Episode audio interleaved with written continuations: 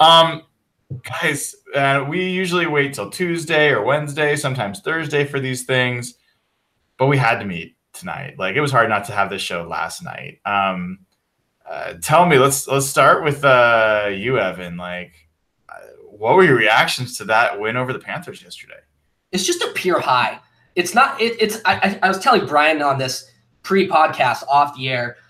In terms of last season and this season so far, it was the most satisfying win by far for me. Um, the only game I think that comes close, and Ryan Brian mentioned it, was the Eagles game in primetime Sunday Night Football last year.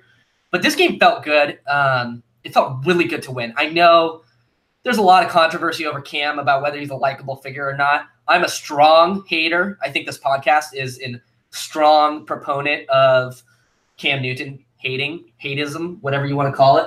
Um, he's a really fun person to beat. He's a sore loser, and it, it oh God, it just felt so good to pretty much end the playoff Packer chances, and then the Panthers the week after. I'm still on a high. We're running the table. This is happening.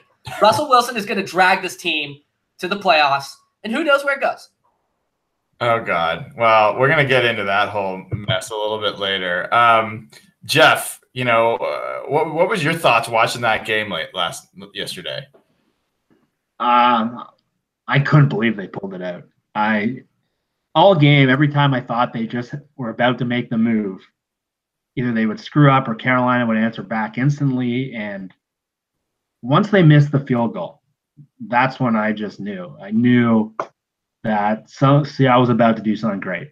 And every time Seattle plays Carolina, it's one of these stressful back and forth games. And there were all those games earlier when the LOB guys were going, it was like 12 9, and there was one fumble. And once Seattle couldn't pick up any of those fumbles, I was so frustrated just watching because you knew they were so close to making that play. But yeah, I think Evan nailed to win a game like that I watch every video on Twitter. I read everything. I can scroll through pages for hours. My mood is completely changed on a Monday.